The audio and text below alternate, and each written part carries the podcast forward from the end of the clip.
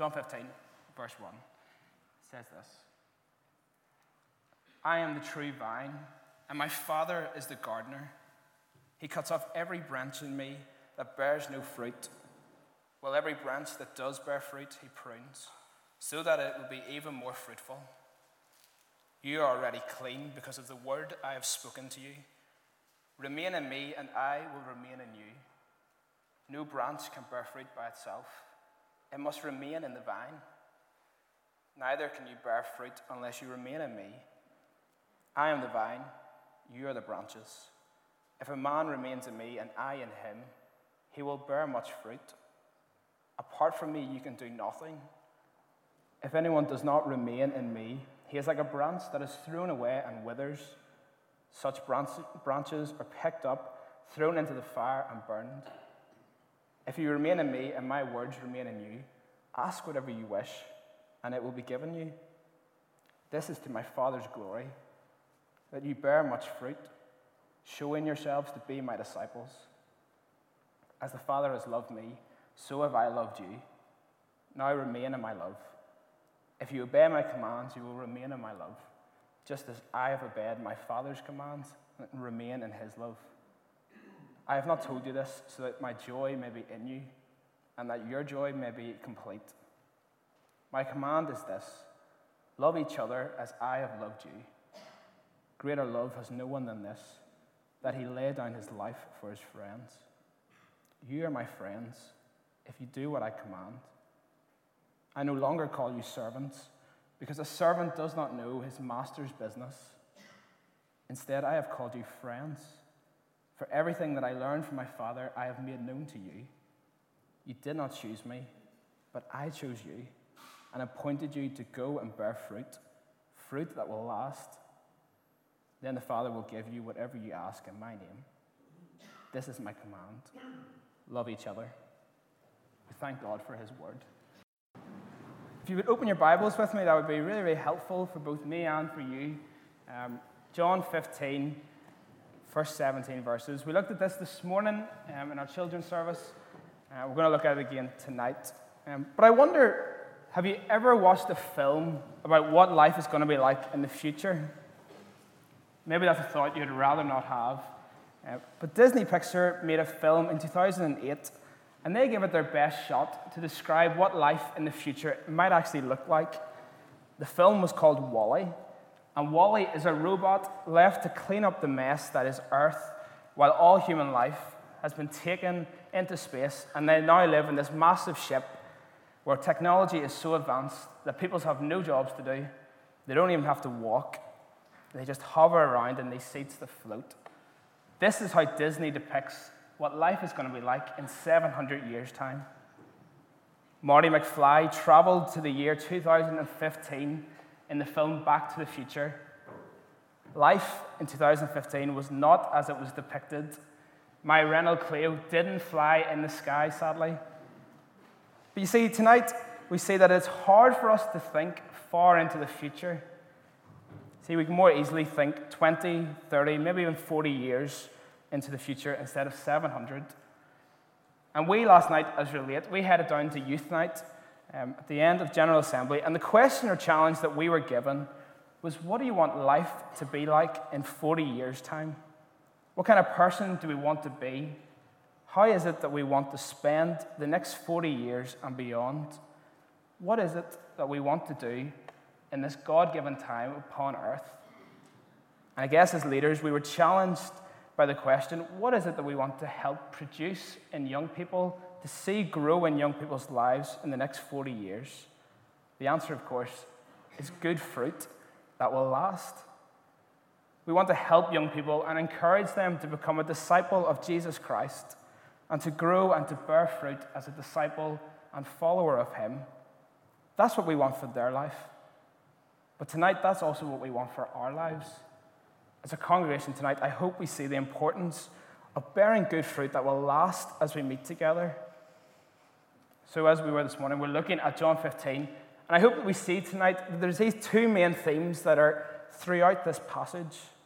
There's this idea of believers remaining in Jesus, and because of that, that we are to be people that bear good fruit that will last.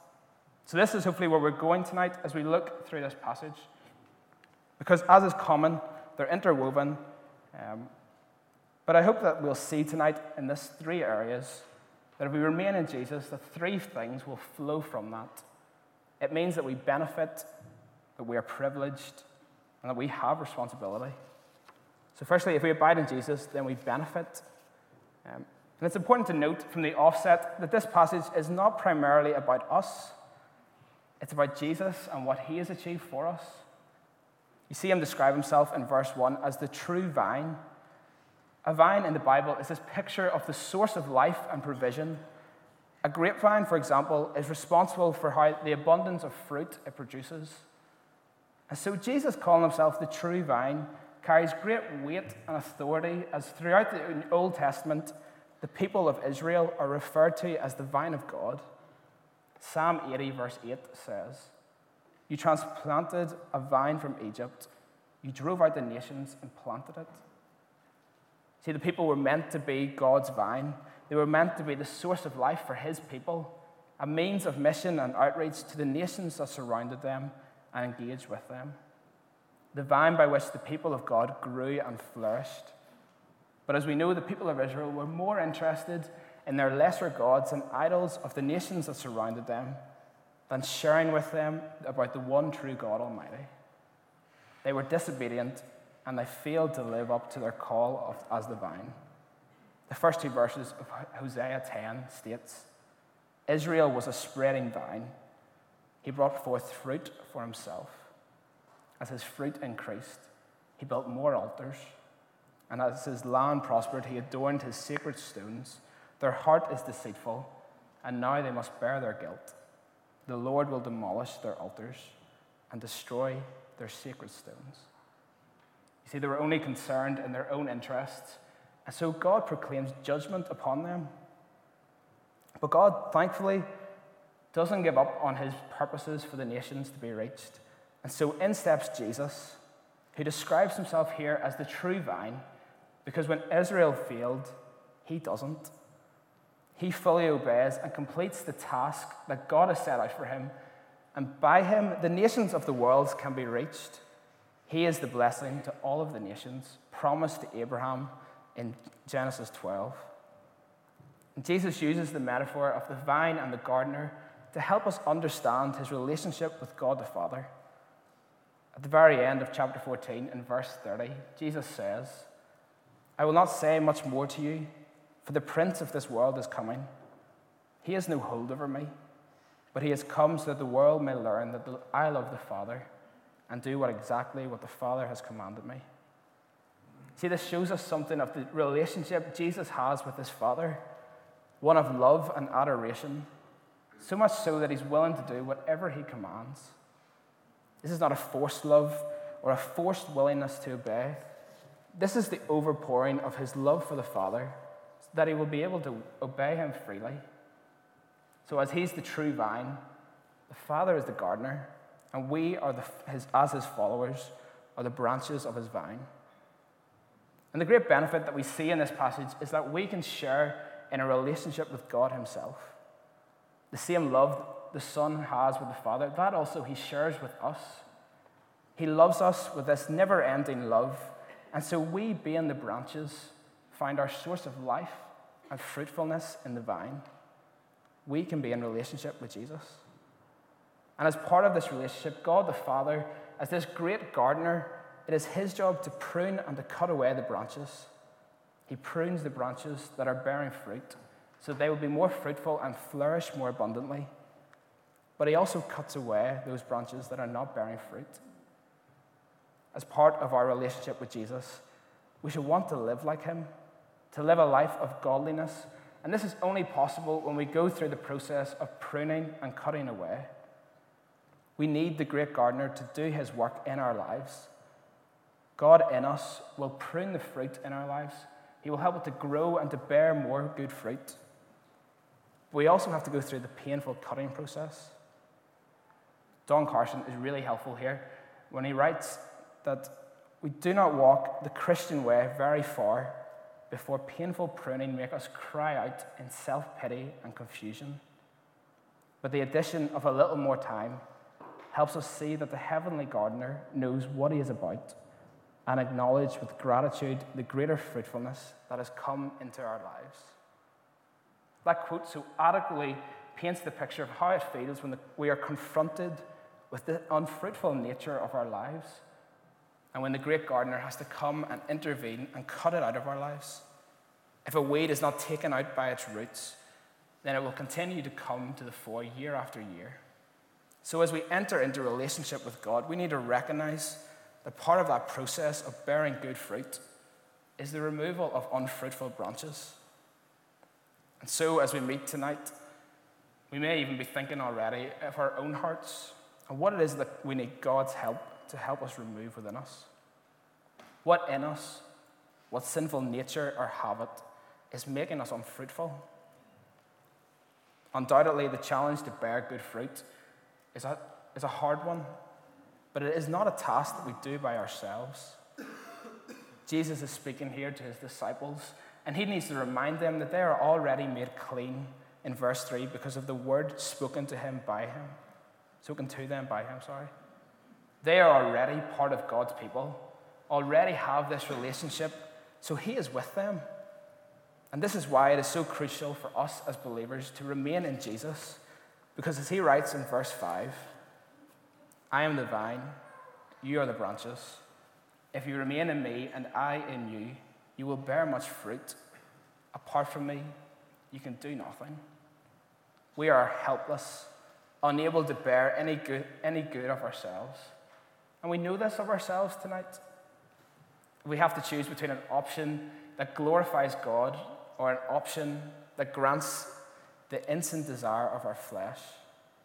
Our hearts naturally lean for the short term, instant desire to be fulfilled. When we look at our lives, we are constantly confronted by how much sin is rooted in it. And so tonight we need to admit that we need Jesus. With his help, we can be fruitful. I wonder if you ever heard the story of Hudson Taylor. He was the founder of China Inland Mission and was responsible in the mid 19th century for leading hundreds of missionaries into China's interior for the first time. And his son Frederick wrote these words about him. He said, Here was a man almost 60 years of age, bearing tremendous burdens, yet absolutely calm and untroubled. Oh, the pile of letters, any one of which might contain news of death of lack of funds, of riots, or serious trouble, yet all were opened, read, and answered with the same tranquility Christ, his reason for peace, his power for calm.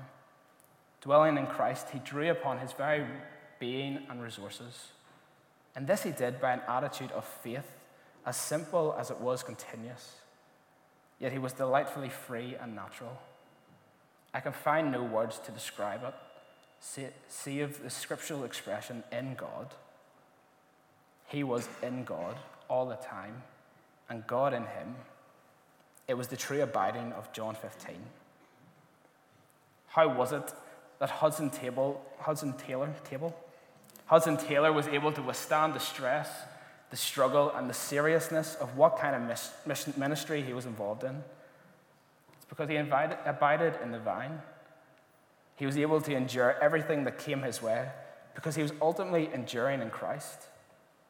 He tasted the glory of knowing that God is always with him and will never forsake him. He knew the benefits that we can have if we trust in Jesus Christ as our Lord and Savior and are in relationship with him. And so I think the question turns to us tonight. What is it that we cling to when life seems to be caving in around us? What is it that we find comfort in? When we face stress with exams, work, or general life, when we face great sadness over sickness, struggle, or bereavement, when it seems that all hope has vanished, what is it that we turn to? Tonight we are called to turn to Jesus. He is the vine, He is the source of our life and being. And as the branches, we are in this relationship with Him. So he will never leave us, he is always by our side. There's an open invite for us, if we're here tonight and are an unbeliever, to come and to give your life to Jesus, to find real life in Him. And the second thing that we see is not only that we benefit, but also that we are privileged when we abide in Christ. And the great privilege of remaining in the vine is that we can communicate with Him. That's one of the great things about being connected to Jesus. We are free and able to speak to Him, knowing that He hears our prayers. Verse 7 is one of those verses that we hear being used widely out of context today. But it says, If you remain in me and my words remain in you, ask whatever you wish, and it will be done for you. This is to my Father's glory that you bear much fruit, showing yourself to be my disciples. Jesus invites us here to ask for whatever we wish.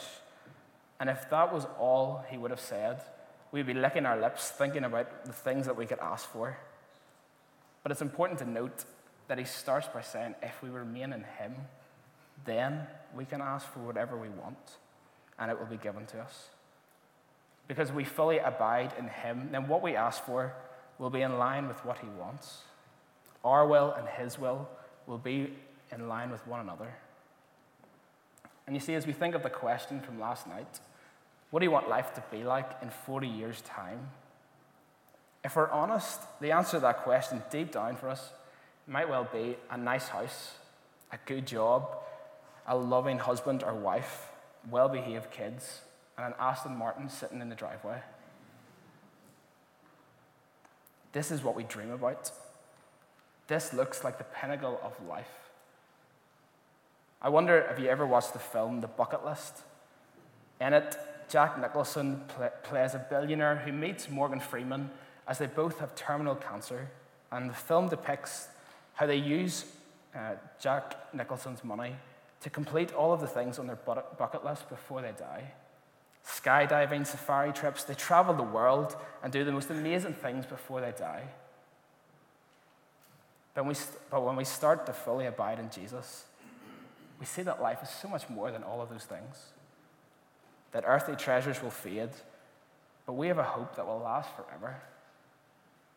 Abiding in Jesus means that we will want to live for Him, crying out to Him for help, support, and guidance, because we want to glorify Him, and we struggle to do that by ourselves. But notice how verse 7 and 16 repeats the phrase that the Father will give us whatever we ask for if we abide in Him. We have discussed the dangers of this verse being taken out of context. But then, what is it that a fruitful heart should be praying for? I can only give a couple of examples here tonight. This is not a definitive list by any means. But we should be praying at least for the forgiveness of sins, that people will turn to God and have their, open, their blind eyes opened as the gospel is explained to them. We should be praying for our own growth as disciples and followers of Jesus, that godliness will take root in our lives. I find great comfort in knowing that if I remain in Jesus, that I get to communicate with him. I can ask him to help me bear good fruit. I know that the Holy Spirit is at work in us as believers to make us more like Jesus. And I know that he is helping us to make good fruit. The great gardener is pruning and cutting, but yet there's sins still in my life that I know that I need to cut out. But I know that I can only do that with God's help. We should be praying for our church, that God will continue to grow us both spiritually and numerically, that God will continue to be glorified in this place and around the world in the life of the church. We should be praying for our brothers and sisters going through persecution or who are involved in Christian ministry. That as God is glorified, that He will break into this broken world, that He will direct our world leaders to make the right decisions. Tonight, there's so much for us to be praying for. As we despair over the world around us, we are not helpless. Instead, we are encouraged by the promises here that when we cry out to God, that He hears our prayers we are privileged that we get to communicate with Him if we remain in Jesus. And thirdly and finally, we see that when we abide in Jesus, we have a responsibility. He reminds us again that He loved us like the Father loved Him. This great love that we cannot explain or wrap our heads around. We were singing earlier in the service You're rich in love and you're slow to anger. Your name is great and your heart is kind. For all your goodness, I will keep on singing. 10,000 reasons for my heart to find. This is our God. He loves us and wants, and so we want to worship Him with our lives. Jesus tells us in verse 10 If you keep my commands, you will remain in my love, just as I have kept my Father's commands and remain in His love. If we truly love Him, we will keep His commands. And what is it that He commands us? He commands us to love one another as He has loved us. Because biblical love is more, than, more about doing than feeling. To love others means to sacrifice and to do the hard things for them and for their benefit, not our own. See, we live in a world that constantly thinks of love as just about doing nice things and accepting everything that it says and does. Jesus was the most loving man that ever lived. He loved people more deeply and fully than anyone else could. But that didn't stop him telling people the hard things. In love, he confronted sin. In love, he faithfully taught the scriptures. In love, he laid down his very life. And so we are called to be people of love. Nigel reminded us this morning that our purpose is to bear good fruit, which are laid out for us by Paul in Galatians when he writes, But the fruits of the Spirit is love, joy, peace, forbearance, kindness, goodness, faithfulness, gentleness, and self control. Against such things there is no law. And naturally, we know of ourselves that we aren't these things, and that's why we need God to help us cultivate these things in our lives. We are to love. We are to love our neighbor, and we are to love God. Those are the commands given to us by Jesus himself. And when we lovingly obey the commands of Jesus, it brings both him joy and us joy. Despite what the world around us might say, following him is undoubtedly the best way. It brings a great joy that will last for all of eternity. We have a responsibility to love like Jesus, to show him to the people that we rub shoulders with every day. That is our great challenge in a hostile world to love even when you know you won't be loved in return. And Jesus goes on to say, Greater love has no one than this, than to lay down one's life for his friends. See, Jesus models love for us in the most perfect way.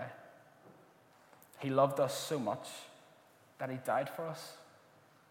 He took our place and he bore the cross so that we could abide in him again. He, heal, he heals the broken relationship between us and God. And that is our great hope tonight as we head into another week of stress and strain. Tonight, if you're not a follower of Jesus, then you need to place your trust in him and accept what it is that he has done for you on the cross. We need to thank God that we've been made clean by Jesus' death on the cross and not by our work. We need to pray that God will help us to remain in Jesus. We need to pray that God will bear good fruit that will last in our lives. So let's pray together.